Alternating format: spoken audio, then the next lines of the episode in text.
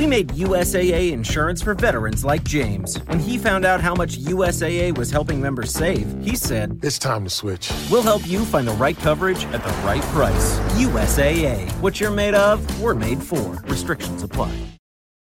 Hi, this is Marissa Meyer. And this is Delaney. And this is Sloan. And you're listening to the Prince Kai Fan Pod. Hello, welcome to episode 129 of the Prince Kai Fan Pod, a Marissa Meyer Book Club podcast, where Captain is King, Marissa is Queen, and I am your host, Bethanie Finger. Today we will be discussing Winter chapters 23 and 24, but first, I actually have a few announcements for everybody. One, there will be a Heartless musical which I'm very excited about. You can find the link to it on my Instagram. You can email me and I'll give you all the information you need. It will be hosted in Holladay, Utah on February 5th, 2022. Um, Marissa may or may not be there. She emailed me. She said she's working on it. I already got my tickets. My sister lives like 20 minutes from Holladay, so I have already have a place to stay and everything. But the musical is very exciting and um, it will be a local production, and I think they said the tickets are going to be like $5 a piece. So if you want any information about that, email me, princekaifanpod at gmail.com.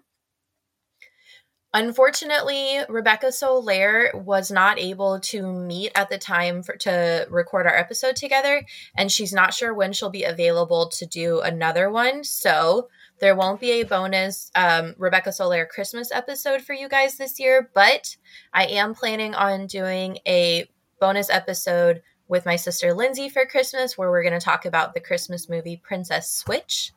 Um, and that was voted on, I think on Instagram, we voted on that one. And then lastly, currently we've been doing a bi weekly episode format because of scheduling concerns. I did get a lot of people asking to keep the bi-weekly format instead of going back to um, doing an episode every single week because it's easier for them to keep up with the episodes on the podcast.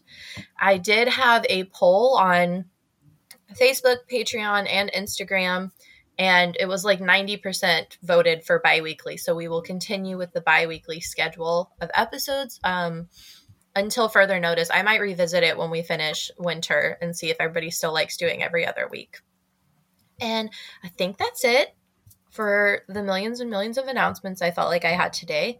So when we move on from that, we are actually going to talk about Winter's chapter 23 and 24. And today I have guests from Book Expectations podcast. If you would like to introduce yourselves for me. Hello. Hi. I'm Isabel. I'm Doris. And I'm Anya. yeah, so our podcast was basically formed over summer break when COVID first started, and we were just talking about books. And so we were like, hey, you know what would be really fun? Like starting a podcast. Because a lot of people talk about podcasts jokingly, but we actually had something to bond over. So um, for Doris's birthday, we got together and just started recording, and then here we are. Yeah, I think that like the thing that really bonded all of us together was our love for reading. And it was also kind of interesting because we were starting to talk like over the summer. Like we already know each other from like childhood and all that. But like over the summer, we just started talking about books and we would go on for hours and hours just like talking about books, complaining about like certain characters and like obsessing over ships. So it's like kind of interesting to see that. And then then our podcast was born. I think the main thing was that Anya and Doris, like, they read a lot of books. Like, they've been reading their entire like life basically. And I had just started reading, like, like I guess more so uh, like last year and then I was the one that was like, "Hey, we talk about books a lot. Let's just start a podcast." Like it was an idea. Like I was actually going to start a podcast with my other friend. We were going to talk about video games, but then she ended up not wanting to do it. So I was like, "Oh, okay." And then I ended up asking Anya and Doris, and then yeah, that's how the idea came. I love that idea. It seems like a lot of people got started in podcasts um, because of the the quarantine. Mm-hmm. Yeah, during quarantine, I've just had a lot more time to read as well. And I guess it's just a lot of loose time that we had during quarantine, so it was a fun idea to try over that time. That sounds very nice. Yeah, I know that like a, reading has become like really popular over like the past couple of months because BookTok, like on TikTok, everyone's talking about certain books. So it's like really interesting to see how like new people are like coming into the community. It seems like it's really grown over the Yeah. last year or two, and I think a lot of it has to do with that. But I think a lot of it has to do with, um, you know, when people were in quarantine, they were alone and had had nothing to do, and their socially their social calendars were kind of cleared up pretty quickly. So I think a lot of people turned to social media as a way to get back into communicating with other people. hmm Yeah, I think it was like really interesting how the pandemic kind of changed everything because I will say it was kind of dry in the book community and like friends Yes, because they absolutely. they just didn't read and I didn't have anyone to talk to. And Mhm. I could just like use like Goodreads and other like social media platforms to like connect with people. But I will say that I really like talking to like my friends about books because it's just something that I haven't been able to do for so long because reading just hasn't been popular. Yeah, and that's something that I I value from my Patreon so much because we like obviously my podcast is about the Lunar Chronicles, but the Patreon has like a Discord chat and we talk about so many different books. It's crazy like and when we do Zoom chats, we talk about different books and there's like a different channel on my on my Discord for like other book series and movie series that people like and TV shows and we're constantly just in there like I just read this book, it changed my life, go read it. Like or I just read this book and it wasn't great. Don't waste your time. Like, uh, and I think it's great to get to meet people that way and and make friendships and bonds like that. A lot of my friends that started reading again had been bookworms before and they enjoyed reading. It's just like with school and their other extracurriculars, they didn't have the time to do it and like definitely not have time to discuss it with their friends. So, Mhm. like having a podcast, having an opportunity just to talk to people about books. Because I'm also in a Discord server that like has a channel for books, and it's like Mhm. book of the month and all this, and it's just like you get to know other people's perspectives on your favorite books or your least favorite books, and it's just really entertaining. hmm Yeah, I really like the sense of like how you made a whole community out of your podcast. Like there's a Patreon, a Discord. Like that's so interesting. I feel like you're so connected with your listeners. I feel like that too. I get emails from people. I get messages. I get.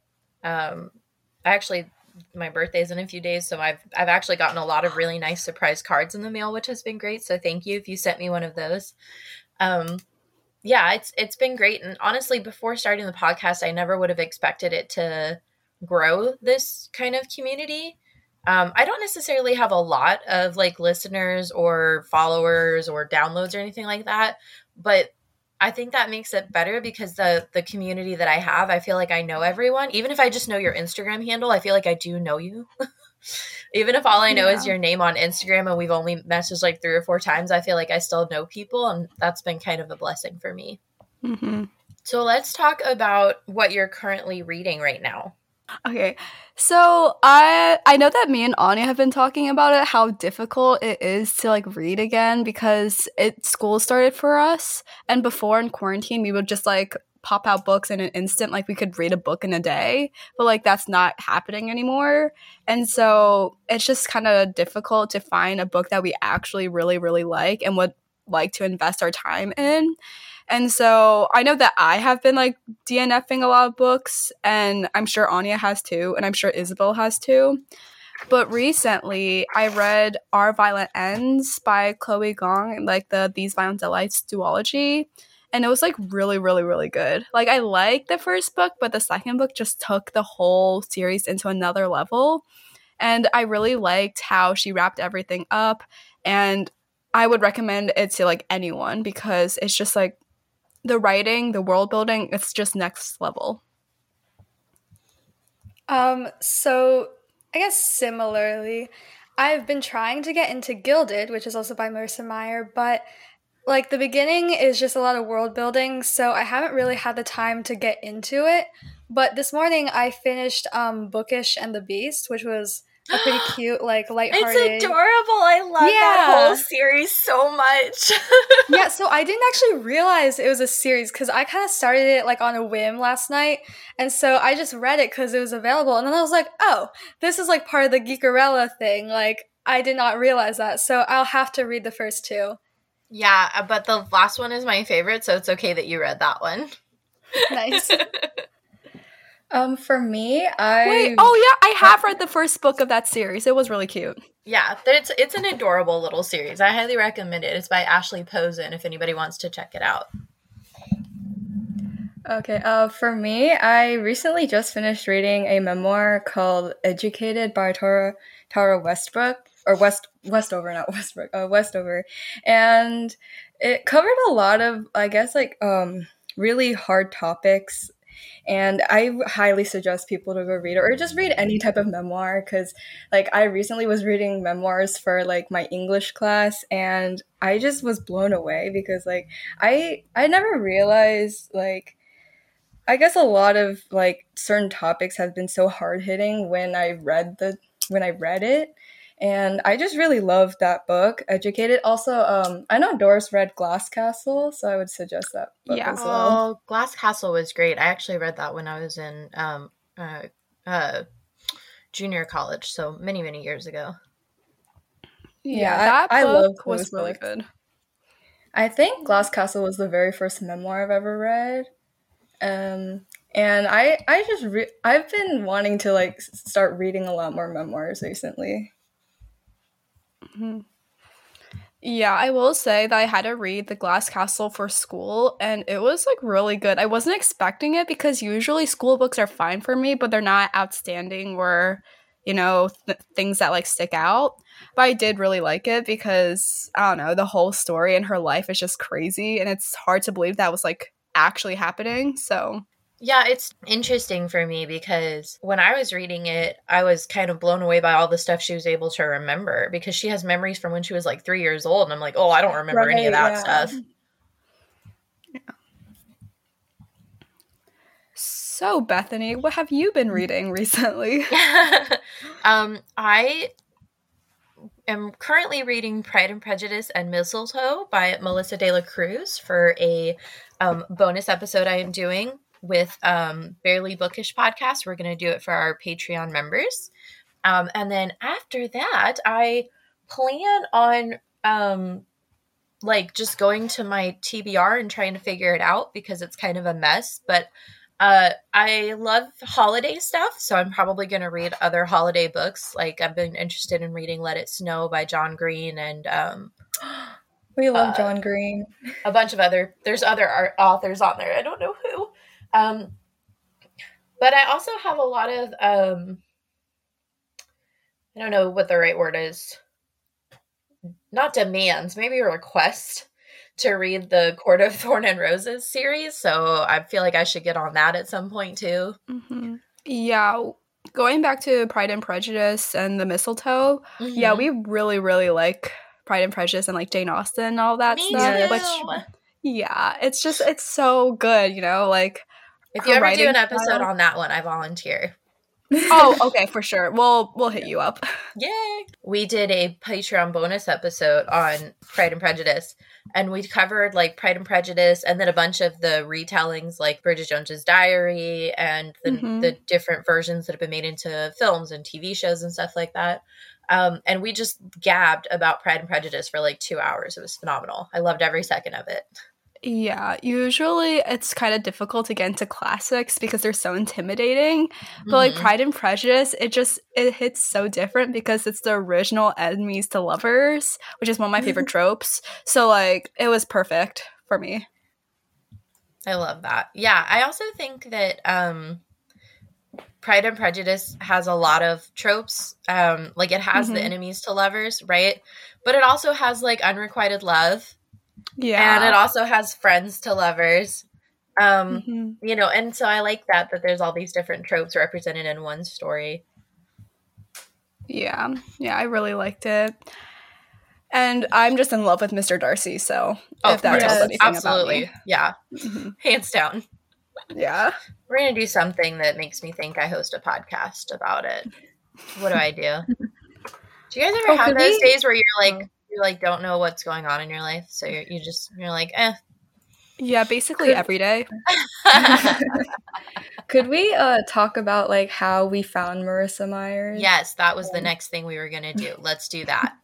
Uh, I'll start off first. Um, I remembered in elementary school, I specifically remembered like I had met a friend. I was visiting a friend in North Carolina, and she was she loved Lunar Chronicles so much. Like she had the entire book series like on her. She, I think she had like multiple books of each book. I think she had like three book, like three Cinder books, and like she loved it. Her shelf was just full, just was full. It was like full of it.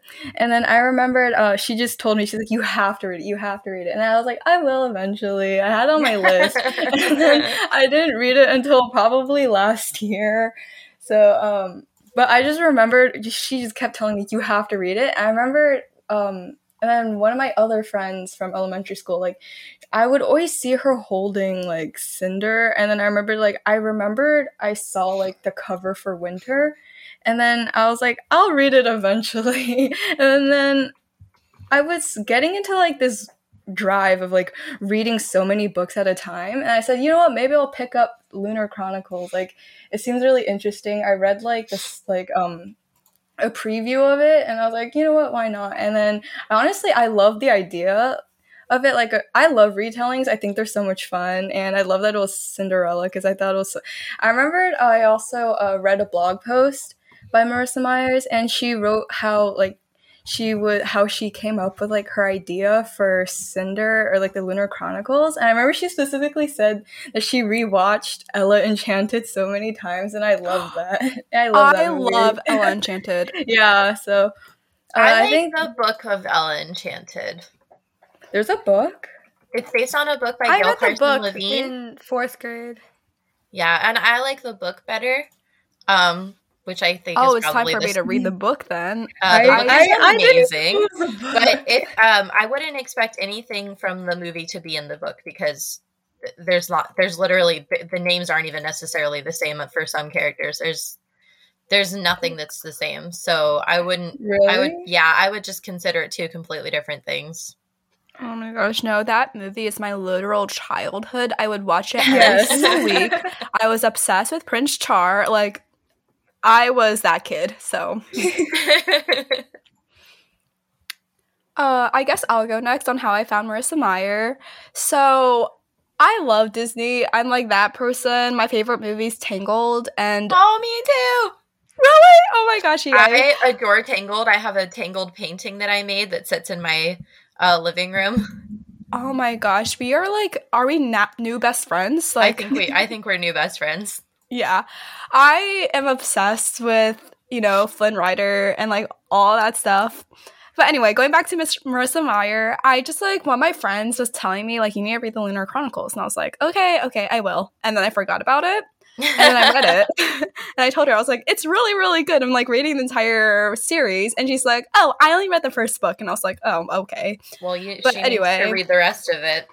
I know. And I told her, you need to read it because the third book is where it's at. And I was just like telling all of that stuff. And then I kept reading Marissa Meyer books because I really like her writing style. And my personal favorite is Renegades because I think that whole trilogy is just like Chef's Kiss perfect. Mhm. And yeah. And I also really liked Heartless. And I don't know. I just think that like her writing style is so good and it's so easy to get into because so many like fantasy authors, like they're beautiful world building, but like it's so difficult to like understand it sometimes. So I don't know. I just like, I really, really, really like Marissa Meyer. I'm super excited for Heartless to be a musical. Like Mhm, I'm yeah. A spaz about it. I as soon as I found out it was like 20 minutes from my sister's apartment, I called my sister and I was like, "Hey, I'm coming to visit and here's why." So, my Marissa Meyer origin story is a little more boring because it was because of Isabel and Doris. They were like, Anya, you need to read this so we can like talk about it and, you know, cover it on the podcast. And I was like, eh, okay, like it's it looks kind of weird. But I had seen it like in school libraries before and like the public library. So I like kind of just read it because. But then I actually really started getting into it and then I was like, "Oh my god, this is so good." And then I got Renegades and I got Heartless and then I got Instant Karma and now I'm reading Gilded. So like it's all complete now. Yeah. I actually remember like right as quarantine like started, like the day of Anya was telling me she's like, I finally got um Cinder, like I you told me to read it so many times, so I got it. But I left it in my locker at school, and now Oh, I remember. Anya telling us. Yeah, and I was like, happen. Anya, no, cuz I thought I was like, "Oh yeah, but we'll be back in 2 weeks. Like it's fine. I'll read it then." Um did not happen. but, but you have two weeks at home where you could have read it. yeah, Anya, what happened? I think honestly, the last day was like kind of a mess for me because I'm pretty sure I almost forgot my water. No, I did forget my water bottle, and I never got it back. So there's that. Aw. Oh, Didn't they That's have the whole locker so sorry. cleanup? No, well maybe I don't know. You I, I, didn't? went- I didn't pay attention. So you just lost your water bottle? yeah, That's really Um, unfortunate. Yeah, no, I just remember like going home and I was like, oh my gosh, you know, finally, two weeks. It's so great. We didn't get any snow days that year, so, you know, perfect for us. And then two weeks became like a really, really long time and I was like miserable, but I'm, I'm all good now.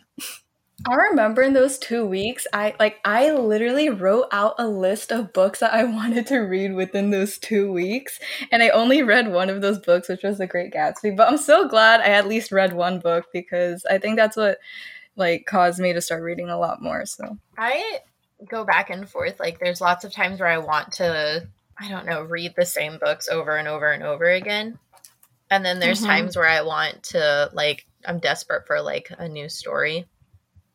Yeah, Anya and Isabel make fun of me because I'm obsessed with rereading, and they're like, "Oh my gosh, like, why don't you read something different?" I'm like, do not "I have my comfort books." Okay, but you, you, uh, you're a little bit meaner than usual. Okay. it's just like So- I, I have like this. I it's not even like an issue really. It's just like sometimes I'm like I get so scared and sad. I'm like, oh my god, I'm never gonna read all these great books. Like if I spend time rereading, then I won't read like this one book that I want, and I'll never get to read all the books in the world, which is like Yep. kind of irrational. it's stressful. No, it's stressful. yeah, It happens to me all the time. Or I feel guilty Yeah, so, reading like- a book I've already read because I'm like, okay, but my TBR pile is out of control. Mhm. yeah. yeah. So it really why- depends, like on how I'm feeling. Yeah. I mean, the good thing about rereading a book is that you get to find like newer de- or like new details that you didn't catch on the first time. Yeah, feel like that's, that's what's just- great about the podcast is just finding everything I didn't realize existed. Yeah, that's what that's the the best part about like rereading it. Like you also get to I guess see the brilliancy of the author's like writing and like see I guess what the author was really trying to get across or like the small details that like I guess I glossed over because when I'm reading it the first time, I feel like I most not really skim, but I read a bit quicker than like when I would if I read word for word of it. Same. Yeah. No, I need to defend myself really quick. I I usually when Just I like, let me say, let me say. yeah, yeah, yeah. Uh, I reread with audiobooks because I'm really bad at listening. And so if I read a new book with an audiobook, I feel like I'm going to miss something. So I always reread by listening to audiobooks. That's how I re- Oh, I love Press. audiobooks for that reason. Yeah. When they're good. And so, Some audiobooks are they leave a lot to be desired. Some Yeah. audiobooks have like weird accents. Like the the person who's trying to talk or is reading it has like makes a weird accent, and I'm like, I, I don't think I can finish it because it's Well, so, like for example, I rough. adore the um Bloodlines and Vampire Academy series and the first couple of audiobooks, like the first 3 audiobooks for the Vampire Academy series, I can't I cannot listen to them. They're dreadful. Um but the last Mhm. ones are really really great. So it just depends on like if I'm rereading that series, I'm not touching the audiobooks for the first 3 because it's going to ruin it. But when I get past those, I don't mind switching back and forth. Mm-hmm. I remembered when I read Maze, like I listened to the audiobook for Maze Runner, and I remembered for a specific character, like the speaker would like just say that specific character's dialogue in a different accent. I was like, it's not working for me, and I it's couldn't finish it. for me. yeah, yeah. I so I went on like a road trip over the summer, and I was listening to Frankly in Love, and so there's this major argument, I guess, and it was all in Korean. And so the audiobook just started talking in Korean and I was like, I I don't know what's happening. And it wasn't just like a couple lines of dialogue. I think it was like a full page. And so I was like, maybe I'll just look at the book later cuz this is not where it's at for me. maybe I think that sometimes, you know, makes it difficult when you're in a book. Like for example, the Lunar Chronicles audiobooks, which are voiced by Rebecca Soler, she does an amazing job. Um, mm-hmm. There's no French accent in the books for Scarlet, but she has a very faint one in the audiobooks. I think that was an artistic choice just so Rebecca could help differentiate between different character voices. Um, yeah, I actually I... really like that Scarlet has a slight French accent. For some reason, I think it goes with her sass. So even if I'm reading the book and not listening to it, I still kind of place that accent there.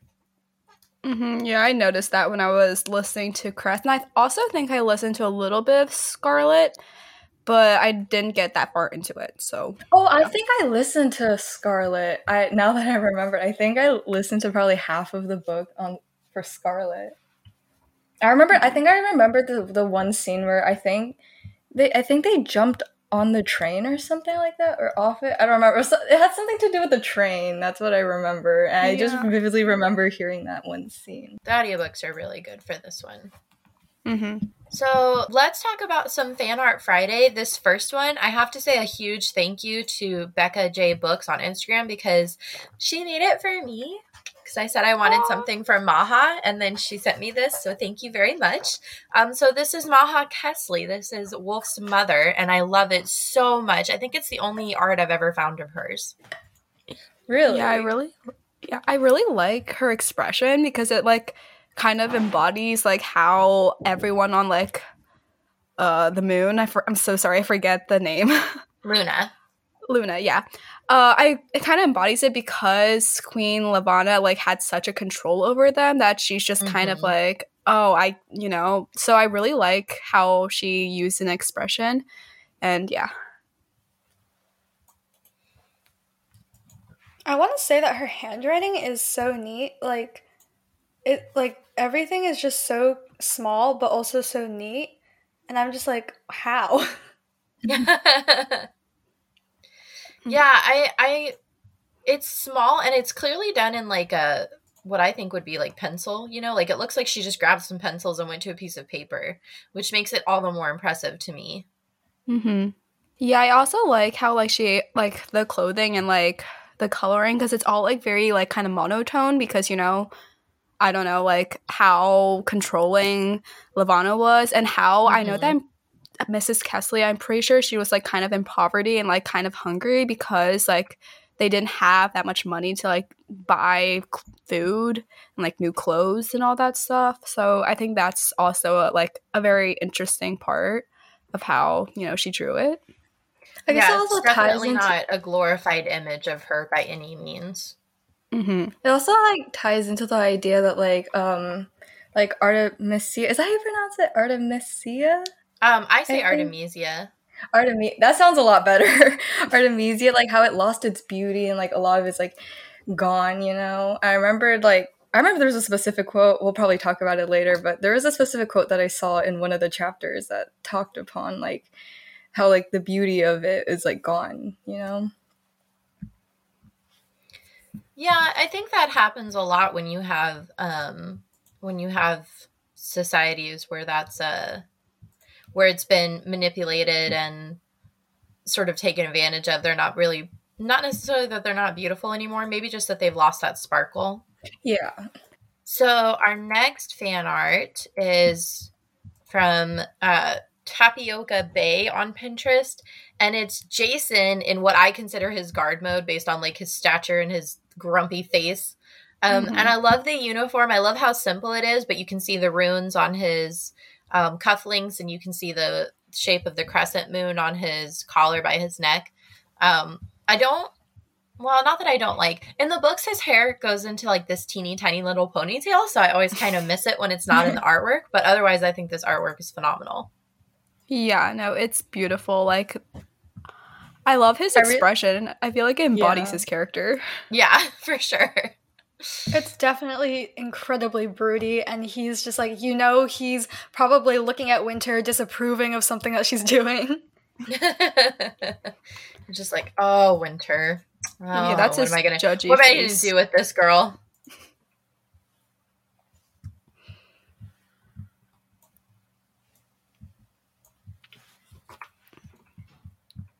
Yeah, I also like his outfit. I feel like that's like very interesting. Like it goes along with his character because he's supposed to be a guard and all that stuff. And I kind of like how he's just like kind of trying to be all prim and proper, you know, Mhm. like oh, I need to be perfect and immaculate and like I don't know, crisp, I guess. I mean, I think that goes with the being a guard in general or being in the military at all. Like, you have certain expectations and you have uh, uh, regulations that you have to follow. So, like, my husband, for example, is in the uh, he's in the United States military. He's in the Air Force, and they have um like regulations that they have to follow in terms of their facial hair and their haircuts and their clothing and uh you'll they always say like a person is out of regs if they're not in proper uniform or they don't have like the proper haircut or facial hair or something like that. So I always thought that was interesting to kind of apply that to characters in books. Yeah, I really like seeing how, you know, fan artists like how they try to incorporate so much of the book in their art. Like I know that Mhm. sometimes I like to draw characters and how I view them. So I think it's interesting to see how they view the characters because like what if they have a different skin tone from how you imagine them or like you said a different haircut. So Yeah, yeah. And you know, for me, one of the things that um I sort of misinterpret, uh Dr. Erland was never once described as having a mustache, but for some reason I always pictured him with one. Same. I Yeah. imagined him as I think uh Teddy Roosevelt and the night the night yes. the Okay, so that's not just me. Yes. Yeah. That is exactly how I imagined him. So Yeah. whenever I see fan art of him and he doesn't have a mustache, I'm like, okay, I know he doesn't have a mustache, but like he has a mustache, right? Like hmm it makes sense in my head. Yeah, and he's like this scientist, so I imagined him as like kind of disheveled looking, you know, like oh he's so into his studies and his experiments. But like he kinda, doesn't like- have time to like practice. I don't not good hygiene, but like maybe good grooming or something. Yeah. Oh my gosh, same wavelength. Yet again. hmm We might we might be secret besties, and you guys just I never knew it. I know. And Anya and Isabel, I'm so sorry, but I guess this is my new calling in life. Me and Bethany are You've been best holding this from us this Yeah. whole time. I'm so sorry. It's not you, it's me. It's not you, it's me. There's probably a Taylor Swift song you can listen to if you want to feel better. Yeah, yeah, I'm you sure can go listen is. to All Too Well, Yeah. Taylor's version. Ted, what you think about me? oh my gosh, all too well 10 minute version has been playing on a loop in my mind for months now.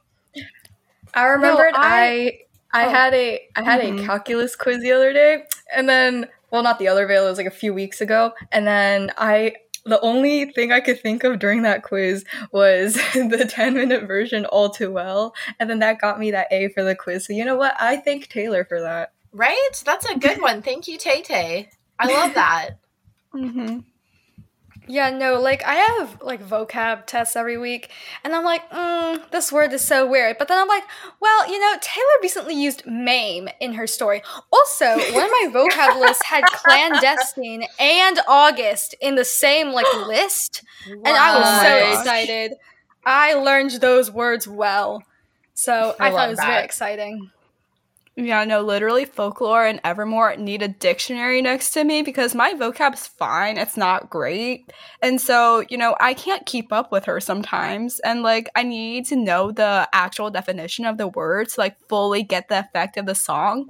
And it's a lot of work sometimes to be honest, because like I don't know, tolerate it. Like, oh my gosh, all of the metaphors and all of that is just not okay. I could spend my entire life talking about Taylor Swift. So what I will say is um if you like Taylor Swift, there's a podcast called 13 and it is my favorite thing in the world right now because they break down every single song of Taylor's. and they also Oh talk about like. Easter eggs and fan theories and Oh my God. it is phenomenal. It's a wonderful podcast. Please go listen to it. The episodes are also like 20 minutes long, so you can buzz through them really quickly.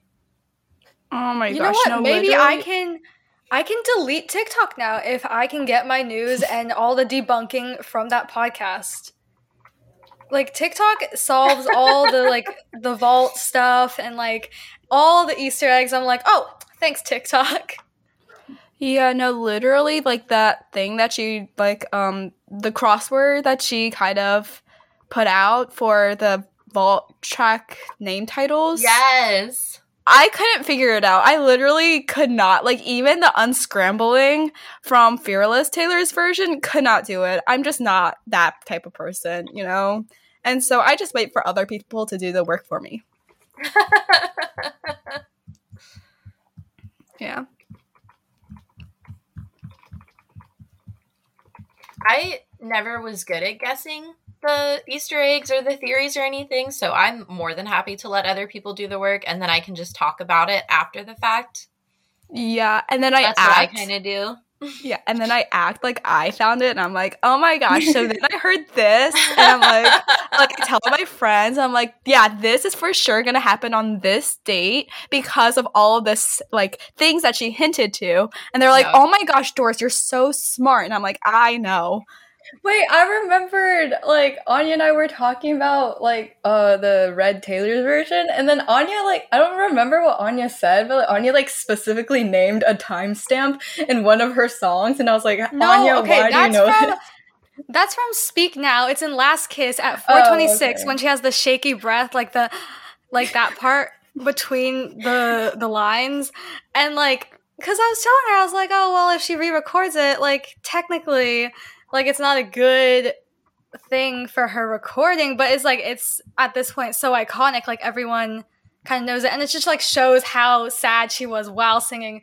So like the re-recording, I don't know. She breaks my heart, but in like the best possible way. Yes. Mm-hmm. Yeah, that's like what I was kind of. I'm not gonna lie, I'm a little bit worried because if she does take out the, you know, like I'm, I'm not gonna be okay, and I'll be really sad, and I like, I want to support her, but I'm also like, it's just, it's so good, and it just encapsulate, uh, uh, enca- encapsulates, Encapsulates. encapsulates. Encap- Say, thank, thank you. like it just like it's so good with her emotions and everything that's going on and g- genius yes oh yeah.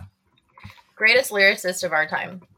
Oh yeah for sure shakespeare could never So before we make this a Taylor Swift podcast, because I could and I would, and that would be fine. Um, let's update the book titles from last week, and then we can talk about some chapter discussion. So last week, Patreon members voted on chapter titles, and chap. And speaking of Taylor Swift, chapter twenty one is "It's Nice to Have a Friend" by Taylor Swift, and chapter twenty two is "I Know Places" by Taylor Swift. And neither one of those were my choices. I just want to point that out. So I'm not the only one that loves Taylor, as we just learned, but I'm also not the only Patreon member who loves her. So, anyways, so chapter 23. Last week we left off with Winter hiding Cress in, and the crew got away in a shuttle leaving Artemisia. And Kai was like, I didn't see nothing. I didn't say nothing. Like, super, super cool. Not sus at all. Um, and so this chapter, Winter and Jacin go back to the docks. They try to find Cress. They confront her, and Winter convinces Jacin to try to hide Cress. Um, so this is this is a pretty pretty simple chapter. It's literally like just Jacin and Winter rescuing Cress. Um, but I really love the chapter because we get to see a little bit more of Jacin and we we don't know him very well yet. Um, but I, I love that there's a the there's a part in Winter's perspective where she's like he's juding he's brooding Jacin right now and I'm like there's not another kind of Jacin like mm-hmm. Jacin is just always brooding that is Jacin's whole personality Winter stop trying to make stop trying to make happy Jacin happen it's not gonna work yeah no we need to accept Jacin for who he is and it's okay that he's you know uh how can I say this broody yeah, bad boy who's trying to look really, really uh, emotionless, except, you know, Winter is really good at making him have a soft side. So yeah. the act isn't working. I remember one of my favorite, like, I remember there's a part, it was like, it was very subtle. I was like, it, it's like, oh, not that big deal, but I remember, uh, I think it's like when they, uh, I think it's when they found Cress and then I found it here. So Jacin said the cameras will be coming on again any minute. It's a miracle they haven't already. And then he finds out that Cress is actually the one who disabled them. And I was like, yes, we love Cress. We love yes. that. Yes. I, I just love that part, even though it's so subtle that like I just love, you know, them praising Cress for being so great at what she does.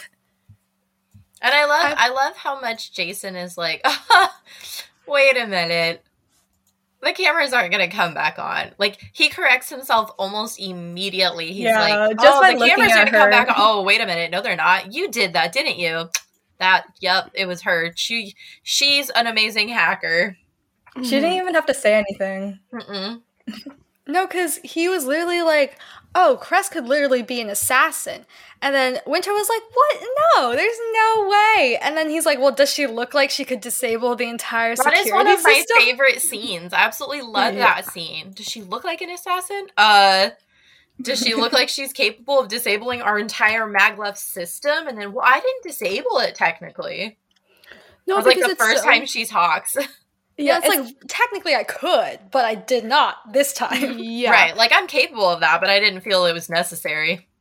Uh huh. And like, keep in mind, this is like a five foot, very small, very you know innocent, like baby deer eyes, and she's yeah. just, no, she's just cartoon. Like, yeah, she's like, I didn't do anything. I don't know what you're saying, and they're like, we we know that you can literally like hack into anything you ever want. Like, oh, you want to go find this very specific person and mm-hmm. you're gonna track everything they do yeah, I can do that.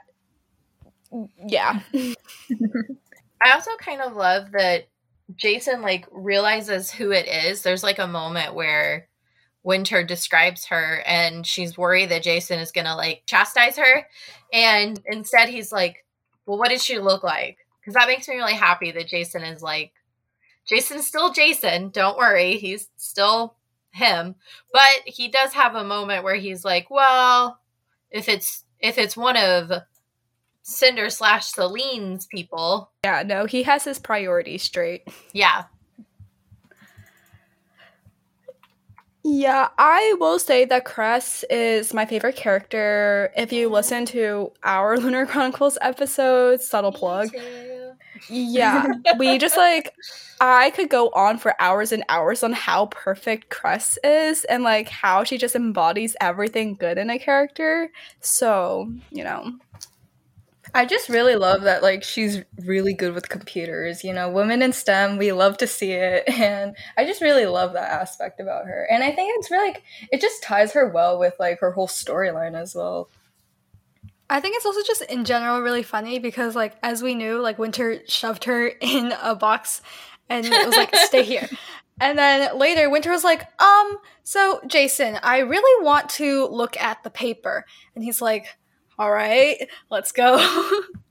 and like, he was just willing to do that for her. Yeah, no, Winter is. He was willing to do that for her. I think it makes me really happy to know that um, that that's something that that's something he was willing to help her with, knowing that it could get her in trouble and get her hurt. He was still like, all right, greater, yeah. bigger picture here. Yeah, their dynamic is so cute because Winter is just this really sweet, happy-go-lucky girl, and then Mhm. Jacin is all like, uh, "Okay, you know, uh, I guess we can do this crazy plan that you want to do." Wait, you know that like the thing was like the sunshine and sunshine protector or something like that? Mhm. Have you heard of that? I remember I'd see that all the time on Twitter. I, that just made me think of that their dynamic, just sunshine, and then him being all like protective of her. That's cute. So what they end up deciding is that they're going to sneak her into the guest quarter or the guard quarters and hide her in Jacin's room. And I can't imagine that that's going to be fun for Cress. I'm sorry. Like I'm really glad that they're going to protect her, but if I were in Cress's perspective when they were like, "We'll hide her with Kai," I would have been like, "Phew, okay, I can handle chilling with Kai for a few days. We'll take her to the guest quarters and the guards wait." I'd be like, "No, back to Kai." Back to Yeah, Kai. I want to go hang out with Kai. Yeah. Cress already like isn't the most I guess good with people yet cuz you know, she's still kind of new to freedom. And so I feel like she would definitely not want to have to hide from people, but also just if someone tried to talk to her, she would probably just freeze up, you know? Mm-hmm. Yeah, Yeah. she's she's nervous and shy, and she doesn't. uh She's not necessarily big on um, communicating well. She's just not good at it. She doesn't. She doesn't know how to do it because she's never had anybody to talk to. Yeah, and like when Cress was all like, "Why are you helping me? Like you're supposed to be on the other side. Like what are you doing?"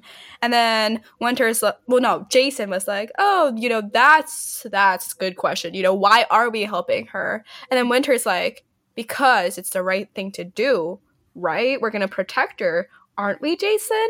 And then Jacin's like, uh, I don't know, like, whatever. And then Winter shoves him and is like, right, Jacin, we're gonna help her, which I think is so funny because like Jacin's this big guard and he's so cool and masculine and oh I am a, such a big protector person but it's really Winter that's like the leader in that duo like she's the alpha where she can like make him do anything she wants to be honest so Right. So let's talk about song choices. I picked mine at the last second because um, the one I was going to pick was I Know Places by Taylor Swift, and it was last week that Natalie suggested it for a different chapter.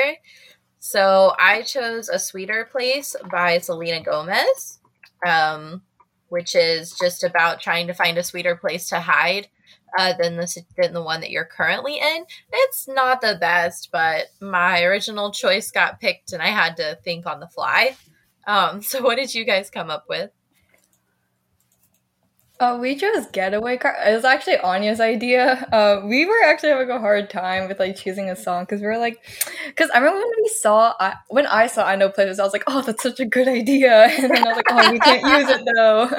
And then I think Anya was like, let's just choose a different Taylor song, of course, because we always have we always have Taylor on our mind. So I don't yeah, really know MNK Anya's when they were um, MNK from MNK Talkway podcast when they were on, they were like, you know, you could just do Taylor songs. You don't even have to do other artists. You could just pick a Taylor song for every single chapter. And I'm like, I could if I thought it wouldn't be. If I thought it was acceptable from all my listeners and Patreon people, I would. Don't touch me. yeah no literally like me and Anya were discussing and we were like okay so a Taylor song and she's like it doesn't have to be Taylor and I'm like okay but like she has nine albums I'm sure there's some song that goes along with oh I'm trapped in space so like The thing is, like, we think we have good music taste, and like, I'm sure there are like aspects of our music taste that like we would be okay with like actually presenting. But for the most part, at least definitely me, I only really know Taylor songs. Like, yes, I know other lyrics and like other artists, but I know Taylor songs. So I was like, um, Getaway Car is kind of a reach, but like, you know, Cress is like escaping. She's she's in a getaway car with Jacin apparently. So it's like the rest of the song doesn't really apply, but it's kind of like fun, I guess, an adventure. yeah. yeah no Jacin is the getaway car like A He just, reluctant like- getaway car. Mm-hmm. And I think it's so funny because, like, also kind of like Cinder and the whole crew, they're also in the getaway car with the whole ship and they're just like driving away. And I think it's so funny to just like see them. They're probably scrambling around and, like, you know, Taylor knows. So, what were your quotes for this one? So, we are, you know, we're a big fan of like kind of like stupid, kind of funny ones. So, we chose Winter was fond of paper. She liked the crisp, crisp, tactile way it crinkled beneath her fingers. You know, quality imagery of paper. It's just like, it. yeah. It's interesting. It's very, I don't know. I guess it's just because, like, she used paper as an excuse for Cress, but she's like, you know, paper is really wonderful. Paper is expensive. It's like such a great import here, and like we need to appreciate it more. Yeah, I know like that's like such a winter thing to say too. She's just like, yeah, paper just like it's so great. We need to we need to appreciate the genius of paper. And you know what? Valid. Yeah. Very valid. Well, in mm-hmm. general, we need to appreciate more things in life, right? Like people yeah. just don't. Sometimes we take things for myself included, of course. Trying to grab all the groceries in one trip? Oof, not how you would have done that. You know sometimes less is more. Like when you drive less and save with the USAA annual mileage discount. USAA. Get a quote today. Um, sometimes we take things for granted. It's very easy to do. Mm-hmm.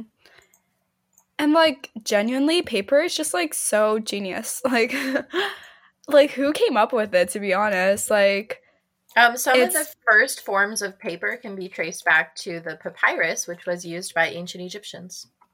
I know that uh there's like I remember I read like the story and I think it was in it was like a Chinese story and I remember I think it was talking about like the invention of paper. It was like back in ancient China too, so Mm Mhm. Yeah, I just like think it's so funny to see how inventions have come some such a long way because imagine if we were still using like wooden slabs and we had to like carve words out. Like that oh would be such gosh. a hassle. Imagine reading to, like, would be so inconvenient. So imagine trying to write like a five an mm-hmm. 800 page book like winter on nothing but with with like cuneiform and tablets and clay and stuff. Like whew, that's a endeavor. It would be such a workout. Mm-hmm. Just like, oh, we're going somewhere. Let me bring my 8,000 tablets of stone. just in case I get yeah. bored, you know. But could you also imagine uh-huh. like such a futuristic story on like wooden slabs or like clay? I just think that's so funny to me. Yeah. And like hardcovers are already heavy enough to lug around, but like imagine just like stone. Like, okay. Maybe we should be grateful for, you know, the fact that we have paperbacks and like Kindles and like all of those new technology. So, I mean, I definitely still read physical books, but I also have my Kindle. Um, and it does make it easier. Like when I when I was traveling a couple weeks ago and I was at the airport, it was certainly a lot easier to carry my Kindle um, yeah. than it was to carry like ten books in my bag. So definitely a lot to be um, grateful for in terms of like how far technology has come and how it can make things so much easier for us. Mm-hmm. And like my worst fear is if I do lose my Kindle one day, I'm gonna be distraught. I will not be okay. And mm-hmm. you know, don't talk to me if that ever happens because like I will I will literally probably cry for at least a day. Aww. If not a week. So, you know, yeah, I need to find a name for my Kindle. I like naming things. yeah, you named your water bottle. yeah. Oh, yeah, I named my water bottle Betty. Oh. yeah. That is so fun. I never thought I would have never thought to name my my Kindle. I named my car. My car's I named my car Glen Coco. Oh. Oh my so gosh, cute. that's so cute. Yeah. Doris also named her succulents. It was like Darcy and Bennett. Oh yeah, yeah. I named my succulents after Jane Austen characters. Sadly, yes! they have all died. because I am not great at um, plant care. So I had Darcy, Bennett, Knightley, and I'm so sorry, I, think- forget the last I think one. that was it. Yeah, I think it was that. But like my favorite was Bennett because I feel like Bennett just like really encapsulates like you know. I also So- got a succulent because of Doris, and then I thought it died, but then my mom said no, it's actually growing, and like you need to just cut the leaves around it. I was like, oh, you need to do that. I thought it was Like, dead. oh, you need to do that. I was like, oh, you actually need to care for it. I didn't know. I thought plants took care of themselves. Like this seems like work. Yeah, my mom's like, you don't actually have to water that often. You don't need to care for it. Just get a real succulent. Because I was like, I want to get a fake one because they're pretty. my mom's like, no, get a real one. You can learn how to take care of it. And I was like, I thought it died, but it, apparently it's still alive. So it's sort It's of chugging. It's thriving, care. It's holding on. Yeah. Yeah. yeah, no. I have gone to fake succulents. I don't trust myself anymore. so You don't trust the real stuff anymore. It's just I can't. I can't be responsible for it. Sorry. Yeah, and like it's so sad when they do die, and I know it's my fault, and like, because they all they all like get really sad, like they become kind of like like succulents when they die, they become like black, and they get like Oh, really what? really shriveled up. So I was like, I guess mine isn't dead. Yeah, no, you'll know. Mine's it's very dead. much green. She, she could know when it's dead. It'll look dead. Like You'll look dead. I, I actually didn't because I remember mine like start growing upwards. I was like, I don't know if they do that. yeah, no, it's crazy. They like grow really tall. So Well, I I think was it's like, also just like you need a bigger pot so it can be wider, you know? That's Yeah, no. true. I still haven't moved it, so I probably should move it. Yeah. It's a lot Also, Doris did tell me to name mine, and I still haven't named. I remember Doris kept telling me to name mine, and I was like, "Well, it's dead, so I can't name it." But I found it it's not dead, so I, you know, I can still name it. Mm-hmm. Well, you just could name don't- it. You could name it even if it's dead. It'll be like a way Oh, to honor the thing that Yeah. you You're right. killed. Yeah. Yeah, I don't know. I just feel like succulents are just they're so cute, you know? Like I had such small ones and they like had a tiny pot and they were relatively cheap, but then I realized that like they only last like the on- I can only keep them for like 3 months at most. And so, you know what? It's okay. I accept the fact that I can't take care of plants. And I sh- I think I need to like go to cactuses or something, you know? that way, I mean, you never have to worry and- about that. I Mhm. mean, succulents and cactuses. I mean, well, they're not that similar, but like I'd say the care for them is not as much as like a regular house plant. But Are you saying mean- that I I'm gonna kill the cactus too? no, no, I'm not. I'm, I'm not saying that. I'm just saying it. It just getting a regular like I could never take care of like a regular house plant or like I know my parents like they have like a vegetable garden and I'm like I could never do that. I could never You take care know, of them. they, there's that theory that like it takes 21 days to make a habit. So I wonder if if having to do something every single day instead of every once in a while would actually make it easier to take care of. So like if you had to water a plant every day, you might actually be good at taking care of it because you wouldn't forget. You have to do it so often. I mean, if you water a plant every day, wouldn't that be kind of bad for the plant? It I guess depends, on the plant. yeah, Some plants they need water every day. Some plants need it like once a week. I know succulents need it like once a week or once every other week. No, it's like two weeks. Okay, but I did that and then I overwatered it and it died. No, but there's also like something where like when succulents are a baby, you're not even supposed to water them. You just like spray them with water. Oh, Hmm. really? okay, but I watched YouTube videos on it and it said that the roots will shrivel up if you do that. Yeah, well, I have like a snake plant in my room, and like I literally forgot to water it for like a month. But snake plants are like the most beginning, beginning, like of a a gar like a collection of plants. I guess like literally anyone can raise one, and so I forgot to water it, and it's still alive. So that's pretty cool. That is cool. In other news, um, my quote for this chapter was checking for cameras was the first sign someone was going against the queen's wishes. I don't know the right word. I think it's cool how like rule breaky Winter is being right now, and Jacin's normally not game for it. So when she starts looking around at cameras, he's like, "Oh God, what did you do?" So yeah, I just really like that quote. I like how like it's talking about how like she's breaking the rules, like, and how like um, I guess like how she's like almost getting like more comfortable with it, like by saying it indirectly, almost. Yeah. Well, because I also like when he's like, "You have got to stop collecting these rebels." Mhm. Like I No, thought that so was really funny. Yeah, like he's like treating it as like Winter's like collecting like playing cards. Like she keeps on like, oh, this one has this superpower. You know, that's so cool. I want that one too. When really it's just it's just Scarlet and Cress. She hasn't collected a ton of them, but uh, you know, Exactly. No, she's going after Cinder next because Cinder's really really cool. That's like her goal. Cinder is the ultimate. collection. Yeah. The ultimate collectible is Cinder. yeah, the I rarest of them all. Cinder. Is my favorite character. I don't relate to Cinder as much as I do Cress, but I do. I like all the characters.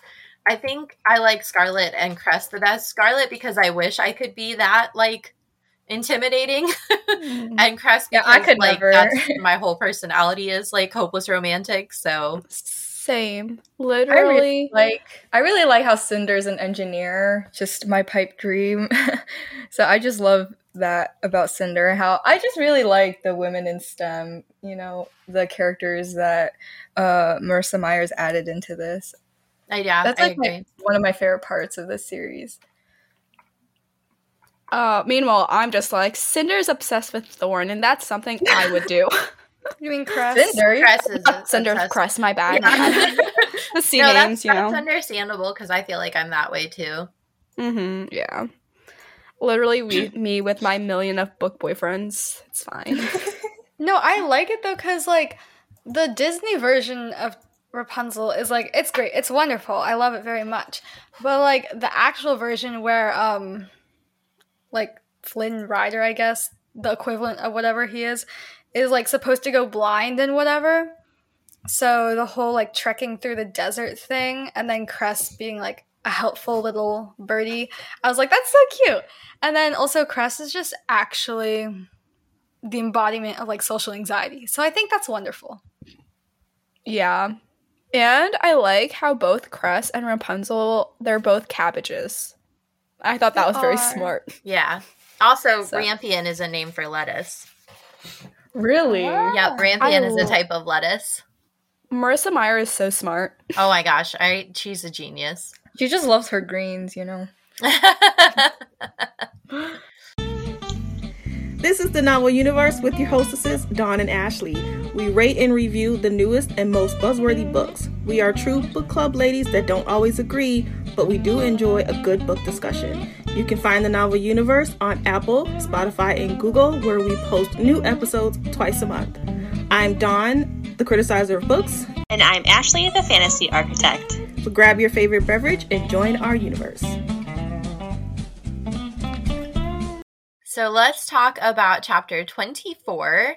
We are back with the crew. They are trying to go through the maglev tunnels and they they do everything they can to be inconspicuous. Sometimes they split up, sometimes they backtrack, sometimes they send empty shuttles to completely different locations to try and throw off their trail. Um, but there's only so much they can do. They can't hide Aiko's blue hair from a camera. They can't hide Cinder's giant metal hand from a camera. There's guards in all of the sectors. Um, and so they're trying to figure out the best way to get to Wolf's parents' home where they're hoping to find um, sanctuary. And I wanted to read just a little paragraph because I think it kind of explains like the the I don't want to say typical, but it is kind of typical the stereotypical version of what a palace life is like, like the dystopian trademark for what capital city is like, you know, with like the luxuries and the high ends and things like that versus the sectors where they have practically nothing. Um, and so this is from page 204. The farther they traveled from Artemisia, the more their surroundings changed. It began to feel like they'd stepped into a different world altogether. Judging from how opulent the royal docks were, Cinder had constructed an image in her head of how beautiful all of Luna must be. But it soon became clear that the outer sectors received none of the capital's luxuries.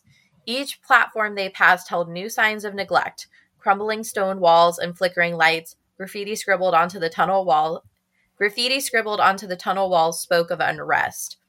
Um, it kind of reminds me of uh, the testing series where um, the outer sectors all had to deal with uh, lack of food, lack of resources, lack of luxuries. They had the same thing in um, the Hunger Games, where the further you got from the capital, the less resources you had, the less food you had, the less luxuries you had. The the you know in in the Hunger Games they were like hunting squirrels just to survive because there was so little food available. So um, I just like that she included the kind of trademark dystopian capital city versus everyone else. Mm-hmm. Yeah, really like set the scene of oh, this is what their like Wolf's life, the Wolf's life was like growing up and all that stuff. Mm-hmm. So I thought it was interesting, like to see how that differed from you know all of the luxuries that Winter had when she was growing up, or even like Kai down to Earth and like all the other characters. So, like I feel like this was setting up Wolf's backstory when we already had everyone else's. So Yeah, so I really liked the whole part where he was kind of, I guess, worrying. He's like, oh, you know, my mom might not even be there. Like, oh, maybe she has stuff. Like, she's probably busy, you know? And he's just like nervous to see his mom again. And so the entire time, he's just like, oh, I, I don't know, maybe, uh, who knows? But then at the end of the day, he still just really wants to see her. I also like when we're you know when we're walking around we see kind of what they've been going through but there's a, a moment with the graffiti that i really like it's meant to be thought provoking and it's um the one i especially like is have you seen my son? Especially because aiko is just like how the hell would i know if i've seen your son? You didn't give me a name. You didn't give me a description. You didn't give me a last known address. But cinder's right. It's meant to be thought provoking it's an indication that the people on luna are not are not happy. They're not satisfied. They're not being well taken care of. Yeah, and then the next line goes to Aiko frowned, looking unprovoked. So I really like how like it's also just like it's it's even though it's really short dialogue, it also shows like the two types of personalities, you know. yeah So like the response to that type of question. Yeah, no, Aiko's such such a funny character. Like she's like really bringing like comedy, you know, like she's the supporting side character who's like I don't know, especially because she's a robot. The fact that she's like not even trying to be funny. So I think also like forget all the time. I forget that she's a robot because Mhm. she does and says things that are just so not robotic. I also did a quick calculation of math, and they've been walking for like 19 hours. Wow. Oh my gosh, I could never. I th- if I walk for like one, I'll be like, I have to go home. like I need My a rest right and I now. go on long walks all the time, but I think the longest we've ever done um, was like two or three hours, maybe. I think the longest we've ever walked without stopping was like seven miles, which would be about two and a half hours. And if I remember correctly, my legs hurt really bad the next day. So good on all of them for being able to tough it out. I I mean, remember Wolf like is like modified to be physically superior, but the rest of them that's just true. were able to do it.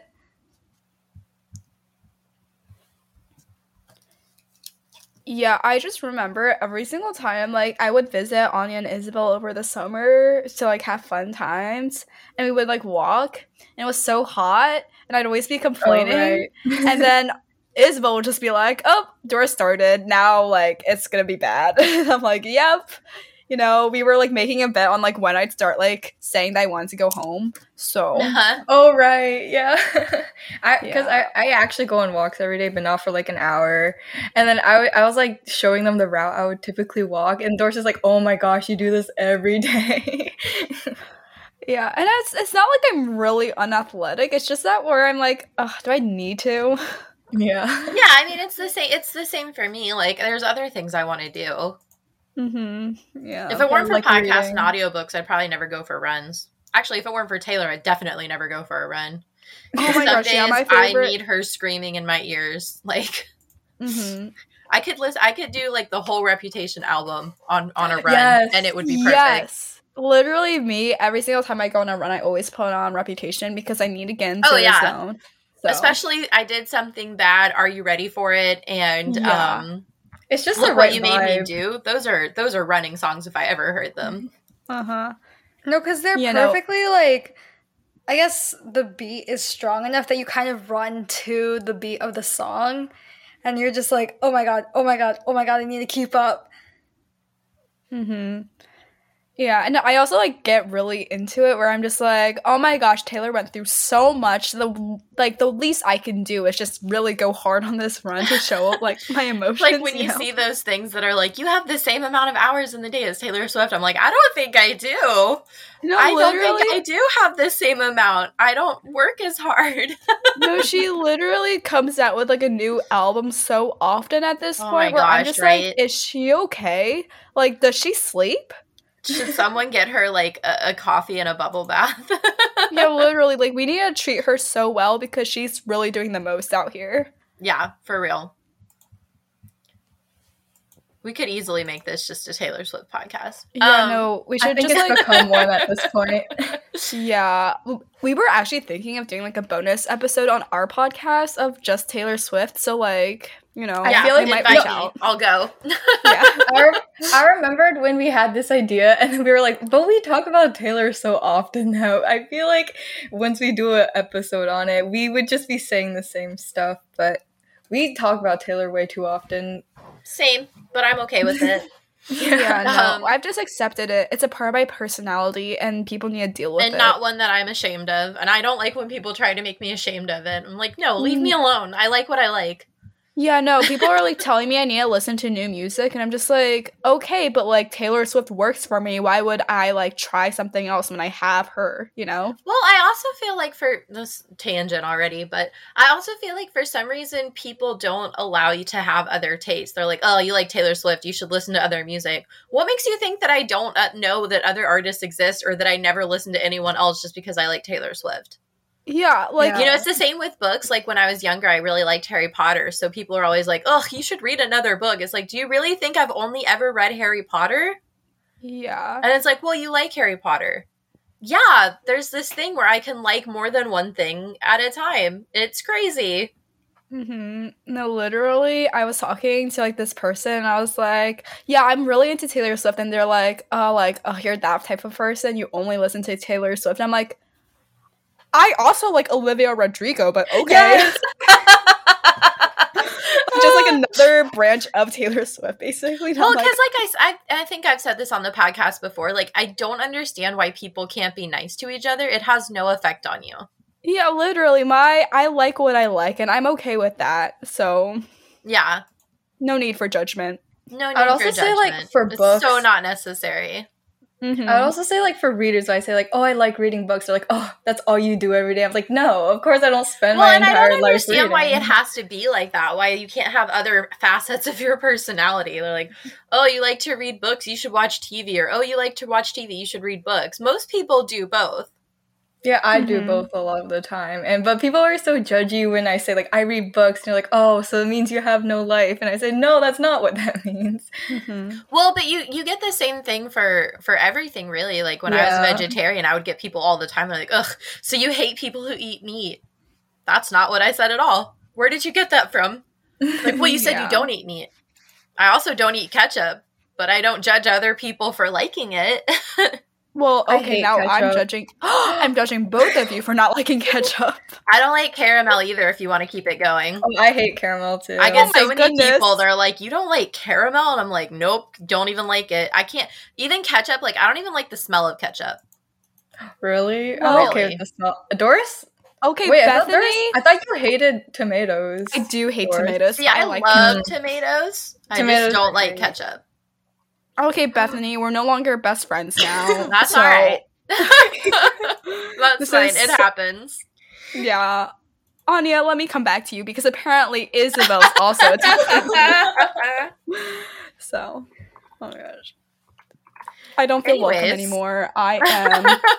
I know the I wolf am likes tomatoes. well, he, he likes for tomato real likes tomatoes. soup. Yeah. I know. You know, it's so cute I, I because see, and I don't like tomato soup because I think it's really bland. I kind of do like tomato soup to be honest. So like, hmm. I like to- tomato products, but I would never eat like cherry tomatoes. You know, I Tomato love cherry tomatoes. I could sit there and munch on them like they're candy. I know they pop in your mouth, and it's so satisfying. Yes. I don't really get people who don't like tomatoes. I just don't get it. Oh my goodness, this is just a hate train. Apparently, what happened to no judgment? Anyways, Luna. Um, so we don't find out if they have tomatoes, right? But we do find out that there's a lot of resources on Luna that they just don't have access to anymore. Some of the resources that they do have is basically rocks, just rocks. Uh, which ma- reminds me of when Dr. Erland was like that giant rock in the sky, you're destined to rule. And then they have wood, and that's pretty much it. Everything else they have to recycle. Um, and also, people die of regolith poisoning a lot, hmm which is sad too. Yeah, but it's like really funny because Wolf was just like talking about how they just use rocks for everything, and then Thorn's just like, "What? Your best resources rocks?" And then Wolf Yeah. is just like, "Yeah, we have a lot." And I'm like, Yeah, they "Okay." do. I mean, Uh, I mean, what It's else are they going to have? It is a, it's just a rock in the sky. There's not a whole lot going on. Mm-hmm. I also want to talk about they have um so the lunar anthem plays, which is disgusting. Thank you for this work day. We can't wait to see you again tomorrow. Like this is some this is disgusting Mm-hmm. gaslighting right here. It's literally like the anthem was followed by a pleasant female voice. This workday has ended. Stamp your times and retire to your homes. We hope you enjoyed this workday and look forward to your return tomorrow. That's Your gross. impression was so good. Oh my gosh, I would stutter so much. you said it so um, smoothly. I taught preschool for several years, so I've gotten very good at reading and doing fun voices. Um, but yeah, it's just I read that and I was like, "Oh, that's so gross! Like that's terrible. no. I hate it No, so th- much." This is like so much dystopian. I need to take a break. You know, like No, it's like the same vibe as like 1984 level, where it's just like the government is just so manipulative Yes, and so like they controlling. make these Yes. like public like reports, and they're like, "Look at how great we are!" Like, don't you just love the world you're living in? And it's like, no, I really don't. yeah. Yeah. So I also want to talk about the fact that there's no windows. So, okay, is this because it's too expensive for glass? They don't need it because there's no weather, or because Levana is so terrified that she might pass her reflection in some way or another that she doesn't even allow windows because of the reflective glass. Like we know they have non-reflective glass in the capital, but they couldn't possibly afford to do that over the entire uh country, right? So I don't understand why they don't have windows. I don't know if it's because there's no weather elements, so what do they need to have a window for? Or if it's because of the glass. I think. I mean, it's also it's also like a lot of times when buildings don't have windows, everyone's like, "Oh, it's kind of like a prison." Like it looks so suspicious, I guess, and like Well, but know, it has just window openings. It has windows. There's just no glass in the window. Yeah, I don't know. Because like it does have a window, there's just no glass there. It has the cutout of a window. So I was trying to figure out why there was no glass there. I mean, maybe it's just because they don't have resources. Yeah, I was Mhm. saying that, like I remember how you were you read that one section or that one paragraph was talking about how like everything outside of the city or the capital was like just so I guess like m- almost like poverty almost because like they Mhm. I guess they put most of their funding to the capital so like I guess they just neglect any like minimal type of re- just like even as simple as glass on their windows like they just forget about that anywhere outside because they just don't care. I think that's what it is. That makes sense. That's what I was thinking is that they probably just don't have the resources and they're not going to waste it on outer sectors. Yeah, once again, appreciating the little things in life. Like, thank God for glass. quite an interesting invention. Like it's clear. Mhm. That's crazy. So the people look weary, they're filthy, they're tired, they're exhausted, and all of it reminds Cinder of the graffiti. And she's starting to maybe not starting to realize, but she's seeing exactly why she needs to be there, exactly why she needs to become Princess Selene, why she needs to become Queen Selene, and why she needs to save these people. Um, and I think it's really interesting. There's a moment where she like adds, where she's like, I need to add harsh working conditions to my long list of grievances with Levana. And it's like, it's like she's really starting to take into consideration how dangerous Luna, how dangerous Luna is for all of its citizens. Yeah, Yeah, like she's in probably- Cinder, it started out like, you know, there is a moon up there ruled by an evil queen. What's it got to do with me? But now she Yeah. has like actual connections with the people. She's seen it firsthand and she's like, oh my goodness, I need to save these people. Exactly. Yeah, and now she's probably like dreading the day she actually becomes the princess, and now she has to deal with all of this stuff that Levana has like basically thrown at her because you know Levana can't take care of anything apparently, and so she's just like, oh, there goes another. She would kill a another thing on the houseplant. Yeah, Yeah. She would think it was beneath her to even take care of a houseplant. She'd probably make someone else take care of it for her. Yeah, probably. And then they'd get fired if it died. She'd kill them. yes. hmm She'd be like, You killed my ficus? Execute him immediately. Don't give Levana any succulents. Apparently, She gives me like she gives me like Queen of Heart vibes. um, yeah, I, I, well, she kind of gives me like anybody bad vibes. I Yeah, think. that's true. She, she, what was that word you guys were using? Encapsulate. She encapsulates a lot of negative tropes that we see with um, rulers in general. I think. Mm-hmm. Yeah, literally take any awful dictator in history and just like mash them all together, and that's Levana. Yay! So they walk around and they get eventually they get to a home and it's Maha Kesley's house. And she has a tattoo kind of like uh wolves where it says RM9. It's like to be returned home. Or it reminds Cinder of how people would mark a pet to be returned home if they get lost. Um, which is uh, the real thing. At least here in the States, you can tattoo your pet. There's a registry online and you can tattoo your pet and register them. And then if people see the tattoo, um, they can go to the registry and know who the who the pet belongs to. I learned this a few years ago when I was working at a shelter and we had a dog come in with a tattoo um, that said like NE for Nebraska and then it also had like a bunch of letters and we were like what the hell? And and we looked it up and it was a registry for pets so that they never get lost and I was like, "Oh, I only knew about microchips." Um, I mean, Yeah, like, I guess because people like remove microchips, which is weird, you know, because like Yeah. they're like, oh, I really want this dog. I'm gonna just remove the microchip, and so no one will know that like I took a dog. But I guess like because tattoo, like you can't really get rid of it, so What I was saying before is like it's also really sad because um Wolf smelled his mom's soap, which is like kind of how he brought them finally to the house and like he was willing to have hope for it. And then they like saw his mom and he was like, "Oh my god, this is my mother."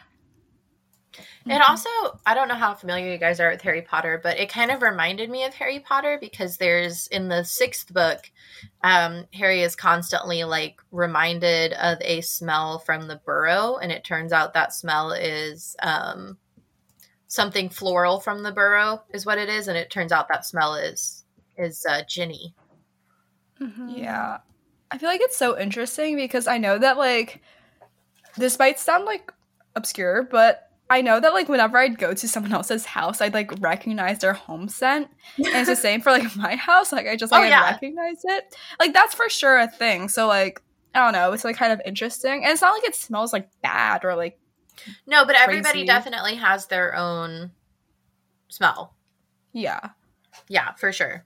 Mhm. And it's not like their like soap smell. It's just like they just naturally have a smell. Like I can't like it's so weird to think about, but like, you know. So I did want to add something about like the scene, how like specifically on uh, Marissa Meyer's writing was that like um I noticed that there's like a lot more like shorter sentences. I would say like I guess would like have more emphasis. I thought that was really interesting because like specifically I liked the part where he said he looked burdened and afraid. He al- he also looked hopeful. I really liked how it was like shortened and then like almost had more emphasis on those certain parts or like the more parts that she wants I guess like more emphasis on. Yeah, because she could have said he looked burdened, afraid, and hopeful, but instead yeah. she was like he looked burdened and afraid. Those two belong together, but he also looked hopeful, and that is like a separate uh, feeling and emotion. Yeah, I really liked. I guess like the detachedness there. Yeah. Yeah, and also like at the end of the chapter when they're like welcome into Maha's house and all that, she was like, "Oh, do you guys want some food? I think I might have some crackers." Which is interesting because Maha was described as super like skinny and malnourished, I guess, because she didn't have the food. So uh, one, I think it shows off how selfless she is because she's saying like, "Oh, I'll give you some food," and it's also saying like, "I have crackers, but like they're just crackers like they're not like a full meal so. Right like all i have to offer you is this is these little tiny crackers. Mm-hmm. Yeah. So we also we find out that wolf's father died four years ago in a factory accident. What i found was interesting about that like was that like when wolf heard the news like I, it didn't seem to affect him at that moment like he's like it's said like he seemed more surprised to see his mother alive than to learn of his father's death. And i was like oh that's interesting. part of it is that like in order to emotionally survive wolf probably cut himself off from having an attachment to his parents. Like he wrote them off as i'd never as he'd never see them again. So he kind of let it go. Um, and so now being presented with this opportunity to reconnect with them one, it was probably terrifying for him, but two, that's an emotion he hasn't tapped into in a while, right? So he gets to the moon. He doesn't want to be hopeful. He doesn't want to be like, okay, I hope my parents are there. I hope they remember me. I hope they're healthy. I hope they want to see me. Instead, he's like trying to lower his expectations so he won't be hurt and he won't be upset. And so when he gets there and finds that his mom is alive, I think part of him is like, okay, I got lucky that my mom is still here. Does that mean my dad isn't? Yeah, and it really shows off like how poor the conditions are on Luna because he's not expecting anyone in his family to be alive. So like obviously a lot of people are dying, you know, throughout their society. Like it's not really surprising that oh, this person's dead. It's just like, oh, I guess like at, at least someone's alive, you know. Yeah. So so that's um the end of this chapter. Maha invites them in and offers them food and shelter. Uh, what were your song choices for this one?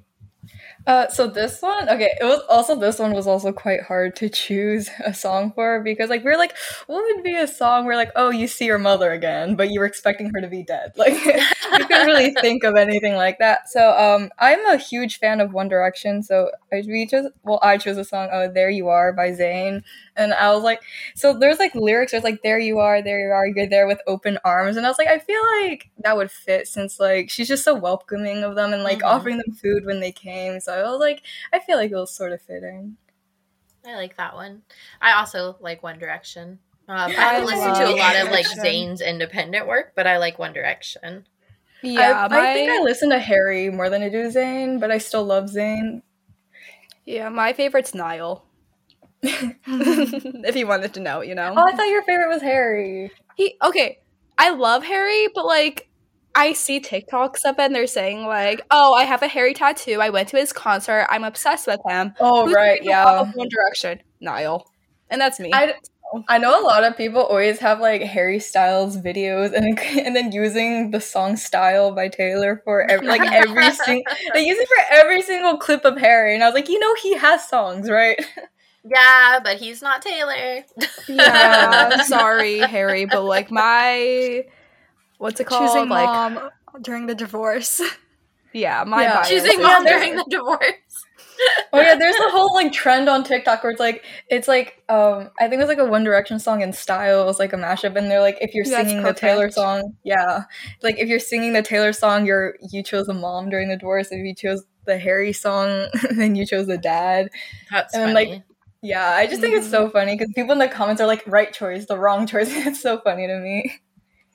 Yeah. So I chose um, "Mama, I'm Coming Home" by Ozzy Osbourne because it's a song about a, a young boy returning home to his family and his mother and seeking seeking her love, seeking her approval, and then hoping to be rescued from his tragic life by the love of his mother. Um, so I kind of thought it was perfect for this chapter where where Wolf is returning home to his family and hoping that they'll protect him and his friends from being found by Levana and her her minions. I remember when I saw the title for that, I was like, oh, that sounds so perfect for this. Yeah, uh, no, I mean, literally, it we're just like, is.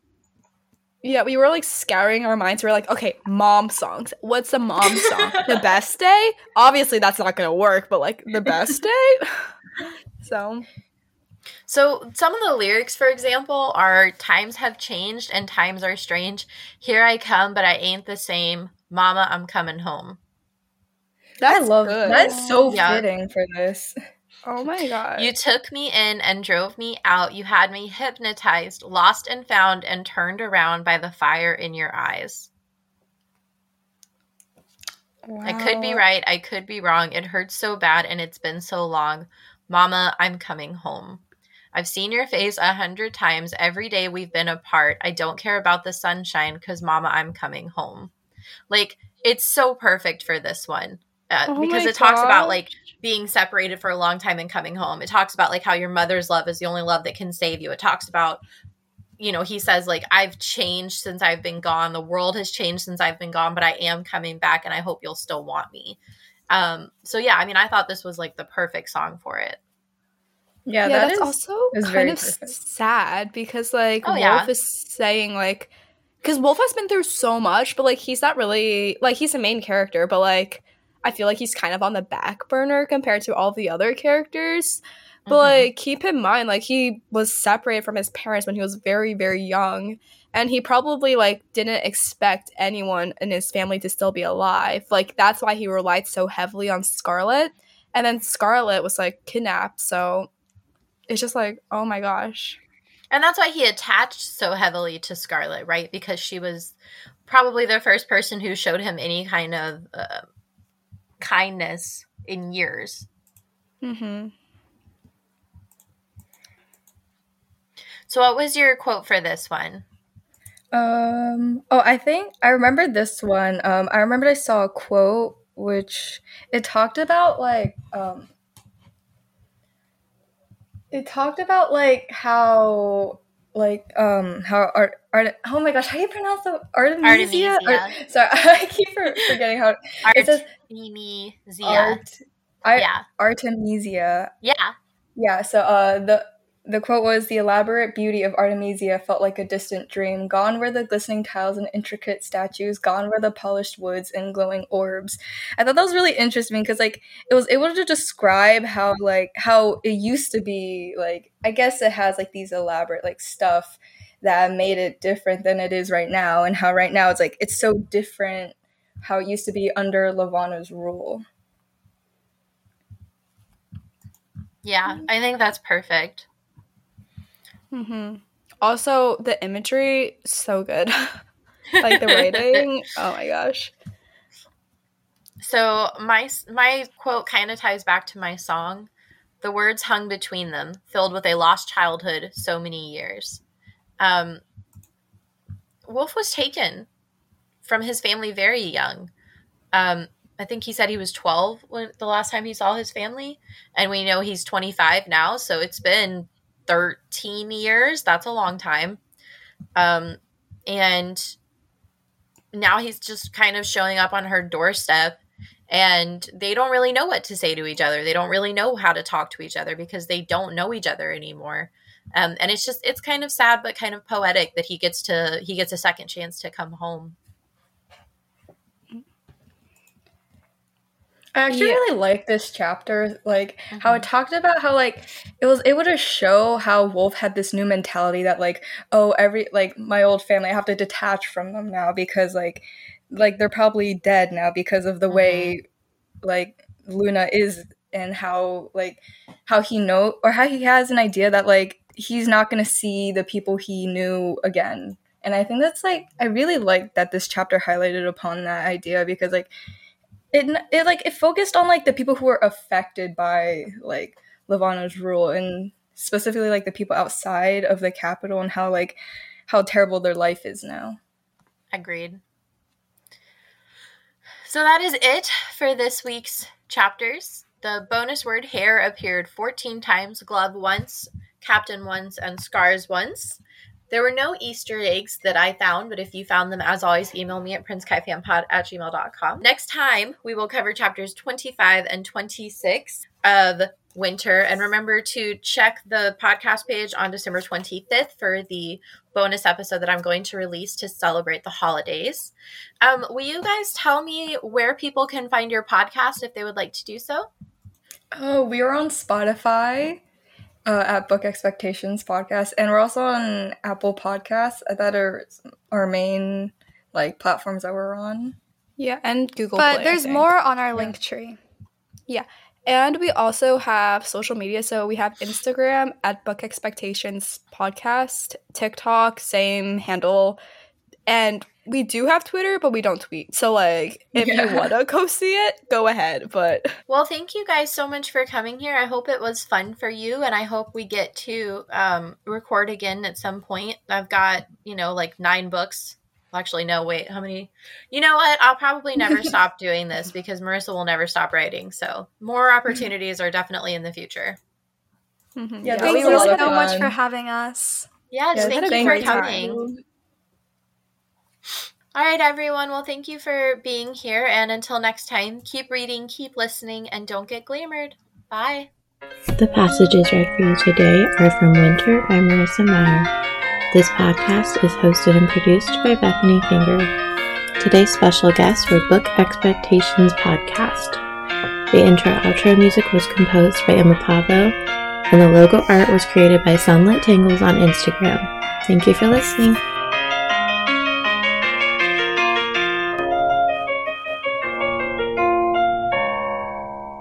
When we got Verizon 5G home internet, it sounded like it could handle all our needs. But one thing it couldn't handle was our frustration. And hey, we deserve reliable internet. It's time for better internet, fast, reliable internet. Switch to Xfinity. Learn more at xfinity.com slash Verizon 5G Facts.